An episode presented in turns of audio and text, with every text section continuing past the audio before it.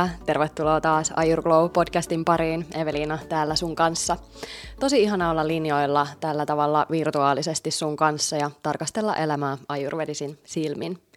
Iso kiitos siitä, että sä oot valinnut kuunnella just Ajurglowta tänään kaikista maailman podcasteista ja päästät mut sun omiin hetkiin. Se voi olla, että sä teet jotain kotijuttuja tai ehkä sä oot matkalla jonnekin, autossa, bussissa, kävelet, ehkä sä oot treenaamassa, missä ikinä ootkaan, niin ihana olla sun kanssa just tässä. Mulla on itse asiassa noin kuukauden päästä synttärit ja mä halusin paljastaa, että mä alan siirtyä vähitellen sellaiseen aikaan, missä kohta, ei, ei vielä, mutta jonkun ajan kuluttua, ää, 40 on lähempänä kuin 30 ja se tuntuu jotenkin tosi isolta ja jos mä oon ihan rehellinen, niin välillä musta tuntuu siltä, että mä haluan pysäyttää ajan ja toisaalta mä taas rakastan sitä, että miten aika tuo mukanaan tietynlaista viisautta ja, ja kokemusta. Mutta tästä ikäpohdinnasta ja monesta siihen liittyvästä asiasta mä sain inspiraation tehdä jakson naisen elämän eri vaiheista. Ja lisäksi toki moni nainen kamppailee tällä hetkellä hormonitoiminnan kanssa, niin mä halusin tarjota myös siihen jotain ajurvedistä kulmaa. Tässä jaksossa puhutaankin nimittäin siitä, että miten nainen nähdään ajurvedassa ja puhutaan vähän yleisesti elämän eri vaiheista ja puhutaan myös naiseuden eri vaiheista. Tämä kaikki auttaa meitä lisäämään ymmärrystä ja myötätuntoa itseämme kohtaan. Nämä on varmasti sellaisia asioita, ymmärrys ja myötätunto, joita ei voi koskaan oikein olla liikaa kenelläkään, eli eiköhän mennä suoraan asiaan. Puhutaan ensin naisen elämästä ja siitä, että miten nainen nähdään ajurvedassa. Ja jotta me voidaan ymmärtää tätä kokonaisvaltaisesti, niin meidän kannattaa ottaa pieni kurkistus filosofiaan. Tämä on aika taianomasta tietoa, joten nyt kannattaa laittaa korvat hörölle. Ayurvedanhan pohjalla on Samkhya-filosofia, jota pidetään Intian filosofisista järjestelmistä yhtenä vanhimmista. Ja tämä termi Samkhya muodostuu kahdesta sanskritinkielisestä sanasta, sat eli totuus ja kia eli tietää tai ymmärtää. Ja tämä Samkhya on filosofia elämän totuuden ymmärtämiseksi. Voisi sanoa myös, että Samkhya-filosofia on teoria maailmankaikkeuden ymmärtämiseksi. Samkhyaa kutsutaan myös luomisteoriaksi, koska se kätkee sisälleen 24 eri periaatetta siitä, että miten tämä universumi on muodostunut. Mutta meitä ei nyt oikeastaan tässä kiinnosta ne kaikki 24 per- periaatetta, vaikka ne on super mielenkiintoisia, vaan itse asiassa kaksi periaatetta sieltä. Eli Samkhyan mukaan kaiken olemassaolon lähde on kosmi- kosminen tajunta, tietoisuus, ja tämä kosminen tajunta ilmenee kahtena energiana, purushana ja prakritina. Purusha on ikään kuin tämmöinen muodoton, väritön, vailla ominaisuuksia, ilman syytä ja ilman seurausta, ja prakriti niin sillä taas on muoto, silloin värejä, ominaisuuksia, se on toiminnan tietynlainen luova voima. Ja missä purusha-energialla ei oikeastaan sellaista tietynlaista aktiivista tehtävää täällä maailmankaikkeuden ilmenemisessä, koska se on siis passiivinen ö, ominaisuudeltaan ja se on passiivinen tietoisuus, puhdas olemassaolo, niin tällä prakritilla taas on muoto ja väriä ominaisuuksia ja sillä on semmoinen luova voima, eli sen toiminta saa aikaan kaiken muun. Ja purushaan viitataan yleensä maskuliinisena ja prakritiin viitataan usein feminiininä energiana. Ja sanotaan, että tämä maailmankaikkeus, tämä universumi, jossa me eletään, niin tämä on naispuolisen energian liikettä tämä on aika ihana ajatus jotenkin, että maailmankaikkeus on feminiinin energian, tämän luovan äh, liikkeen aiheuttamaa. Ja näin oikeastaan voidaan sanoa, että nainen on kaiken lähde.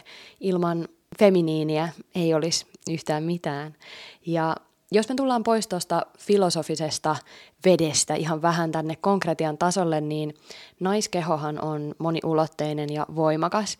Ja siitä tekee uniikin kohtu, munasarjat, emätin ja rinnat. Ja me länsimaissa tiedetään tieteen takia, että estrogeenilla, progesteronilla joka on keltarauhashormoni, ja prolaktiinilla, joka on maitohormoni, niin on vaikutuksia naiseen.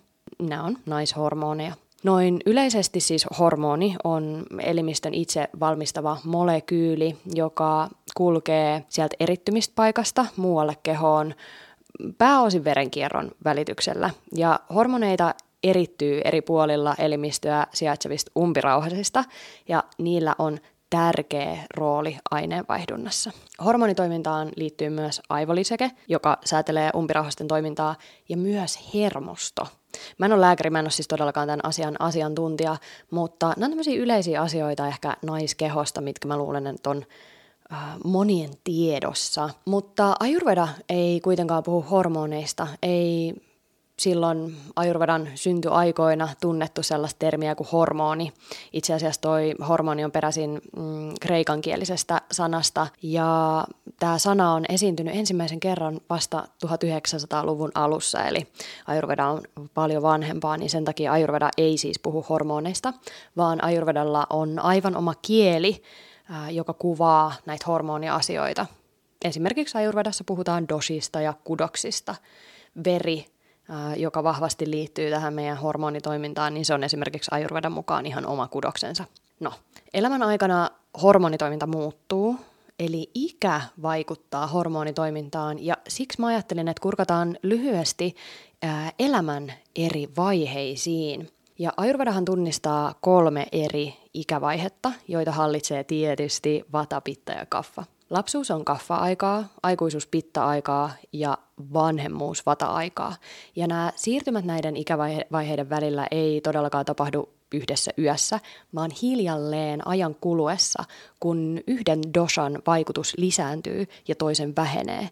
Eli tämä siirtymä voi kestää myös vuosia. Lapsuus, kuten mä sanoin, on kaffa-aikaa ja se kestää yleensä nollasta ikävuodesta aina sinne 16 ikävuoteen.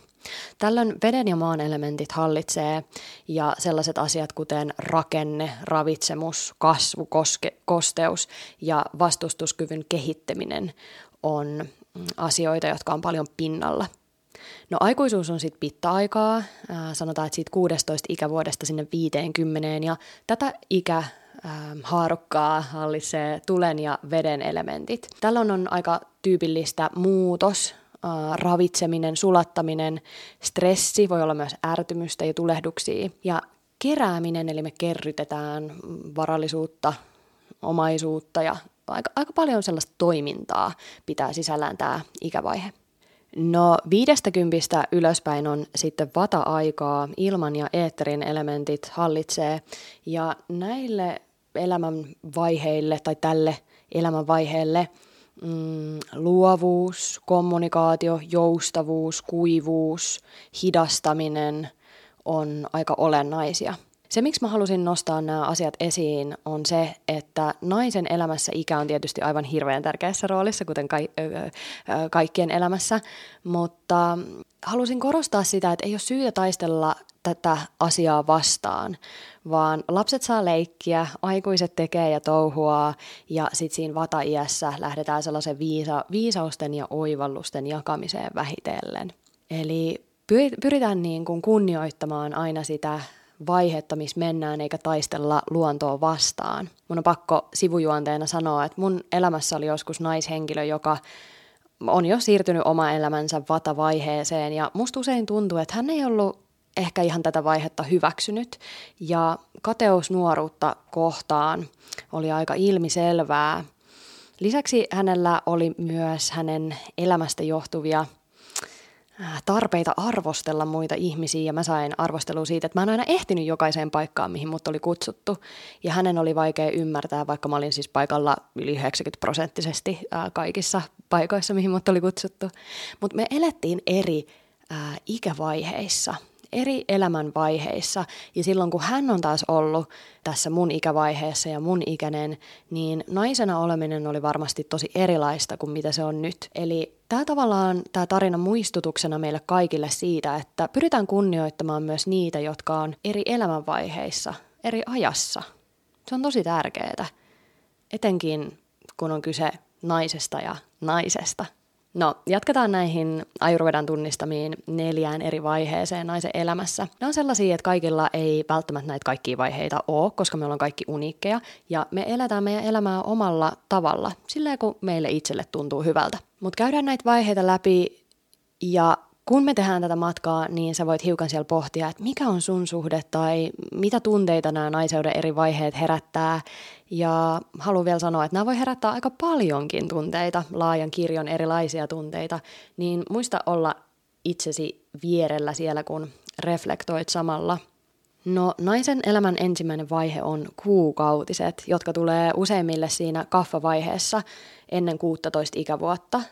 Sanotaan, että yleensä 10-16, mutta voi tulla ennen, voi tulla jälkeen. Kuukautisten alkaminen on merkki kierron aktivoitumisesta ja tavallaan siirtymästä uuteen vaiheeseen eli hedelmällisyyteen. Ja tälle vaiheelle on ominaista se, että tämä voi olla aika vaikeaa ja pelottavaa, pelottavaakin, koska oireet on uusia. Lisäksi kipu ja väsymys ja matala viritteneisyys, ehkä mielialan vaihtelut, tietysti verenvuoto, löysä suoli, mm, arat, rinnat, rintojen kasvu, ne on kaikki ominaisia tälle vaiheelle. Ja se, mikä on mielenkiintoista, on se, että kuukautisiin on vuosisatojen ajan liittynyt häpeä ja häveliäisyys, mutta ehkä tässä sanotaan, että 50-luvun jälkeen, kun asiasta on alettu puhua, niin kuukautisiin onkin suhtauduttu paljon avoimemmin, mikä on äärimmäisen tervettä. Tässä vaiheessa kannattaa huomioida esimerkiksi semmoinen juttu, että löytää sopivia omia kuukautisrituaaleja, esimerkiksi miten vaikka lievittää kipua, jos sellaista on, ja miten, miten lepää, ja mitkä on niitä semmoisia juttuja, mitä ylipäätään tekee tai ei tee ää, vaikka kuukautisten aikana. No sitten naisen elämän toinen vaihe on raskaus ja Tämä toteutuu usein keskimäärin siinä 2-40 välissä, eli pitta-ikävaiheen aikana. Ja tämä voi toteutua ennen, tämä voi toteutua jälkeenkin, mutta toi on ehkä se yleisin.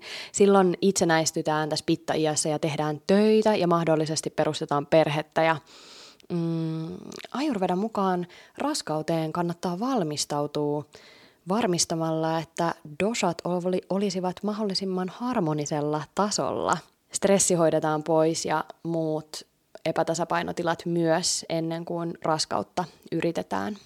No raskaudesta vielä haluan sanoa sen verran, että raskauden ensimmäiset kolme kuukautta on vata-aikaa ja silloin vata menee helposti epätasapainoon. Se on erityisen herkkää aikaa väsymykselle ja ärtymykselle. Ja toinen kolmannes on pitta-aikaa. Silloin tapahtuu aika paljon erilaisia muutoksia ja voi olla herkkyyttä esimerkiksi aisteissa ja Kolmannes, kolmas kolmannes on kaffa-aikaa. Silloin on ominaista raskaus ja väsymys. Äh, on, voi olla vaikea liikkua. Äh, keho alkaa olla kookkaampi. No kolmas naisen elämänvaihe on synnytyksen jälkeinen aika mikä on mun mielestä tosi mielenkiintoinen elämänvaihe, synnytyksen jälkeinen aika. Ja Ayurvedan mukaan tämä on kaikkein tärkein naiseuden vaihe – Olettaen tietysti, että ähm, raskaus on toteutunut ja, ja synnytys on mennyt hyvin. Synnytyksen jälkeisinä 42 päivänä luodaan naisen terveys seuraavalle 42 vuodelle. Eli ne 42 vuorokautta sen synnytyksen jälkeen on tosi tärkeitä Ayurvedan mukaan. Tällöin äiti ja lapsi ottaa vähän etäisyyttä muuhun maailmaan, jotta he voi muodostaa keskinäinen, keskinäisen yhteyden ja suojautua esimerkiksi viruksilta. Ja silloin tarvitaan lepoa ja rauhaa ja, ja, ja semmoista hoivaa. Neljäs naisen elämän vaihe on menopaussi ja tämä tapahtuu keskimäärin silloin, kun nainen siirtyy pois pitta-iästä ja lähtee saavuttaa vata-ikää. Ja kulttuurissa, jossa nuoruutta ja aikaansaamista ihannoidaan, niin tämä voi olla tosi vaikea ajanjakso, kuten mä tuossa sen mun oman elämän esimerkin kautta jo ää, kerroinkin. Ja, ja tota, tälle jaksolle voi olla ominaista esimerkiksi se, että estrogeenin ja progesteronin tasot alkaa laskea. Nämä kaksi hormonia on yhteydessä niin kaffaan kuin pittaan ja, ja niihin liittyviin elinvoimiin, esimerkiksi ojakseen ja tejakseen. Eli nämä, nämä muun muassa liittyy vastustuskykyyn ja, ja ymmärrykseen. Eli, eli näihin asioihin tämä menopaussi myös vaikuttaa.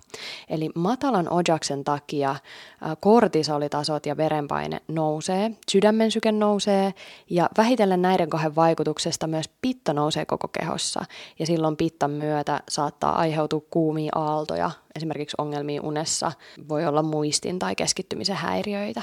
Ja koska vata alkaa luonnostaan nousta iän myötä, niin voi aiheutua lisäksi kuivuutta intiimialueilla tai koko kehossa ylipäätään. Eli näin ollen vata, pitta ja kaffa kaikki menee hiukan epätasapainoon tässä ää, luontaisessa prosessissa, tässä menopaussissa. Eli tota, pitta tavallaan lähtee vähenee luonnostaan, koska me siirrytään pitta-iästä pois ja, ja sen todella kannattaa antaa, antaa tapahtuu.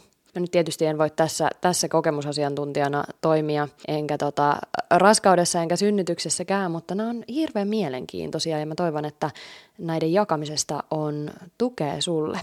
Eli tässä oli oikeastaan nämä neljä elämänvaihetta ja se, miten nainen sit voi tukea omaa hyvinvointiaan ja hormonitoimintaansa ylipäätään on tietysti ajurvediset elämäntavat. Eli ei ajatella niin, että korjataan hormonitoiminta – ja sitten elämä ja olo tasapainottuu, vaan Ayurveda ajattelee se vähän toisinpäin, eli tasapainotetaan elämä ja ne elämäntavat, niin hormonitoimintakin tasapainottuu. Eli, eli se tavallaan se on käännetty se koko ajatus toisinpäin. Eli, eli ei ajatella silleen, että no niin, mulla on nyt estrogeeni alhainen, että nyt mä alan syömään estrogeenia, ää, vaan korjataan enemmänkin se juurisyy, että minkä takia se estrogeenitaso on alhainen. Se on, se on niin kuin ajurvedinen ajatus.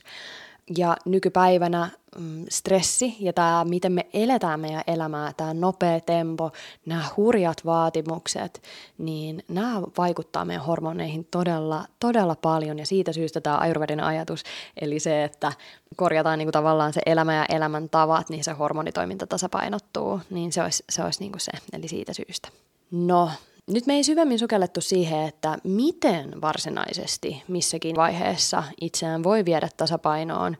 Ähm, se löytyy esimerkiksi mun omasta ajurvedisesta valmennuksesta Healing to Harmonista, eli siellä mun luomassa menetelmässä mm, neljännes moduulissa tutkitaan sitä, että mitä tekijöitä missäkin naiseuden vaiheessa pitää huomioida, jotta voisi olla mahdollisimman harmonisena näiden vaiheiden läpi.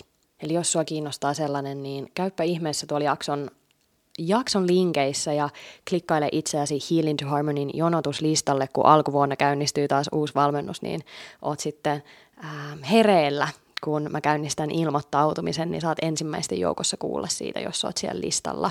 Mutta oli siis tosi ihanaa jutella vähän naiseudesta täällä, koska siitä on pitkä aika, kun tästä on juteltu viimeksi. Ja tämä oli nyt tosiaan puhetta naiseudesta, eli äh, mieskuulijat ja muut kuulijat äh, kenties saadaan teillekin jotain vastaavaa tulevaisuudessa. En vielä tiedä, tiedä en ole ideoinut, mutta jos on ajatuksia, niin laita ihmeessä hei tonne äh, mulle viestillä vaikka Instagramissa, jos tulee jotain toiveita tai ajatuksia tästä aiheesta.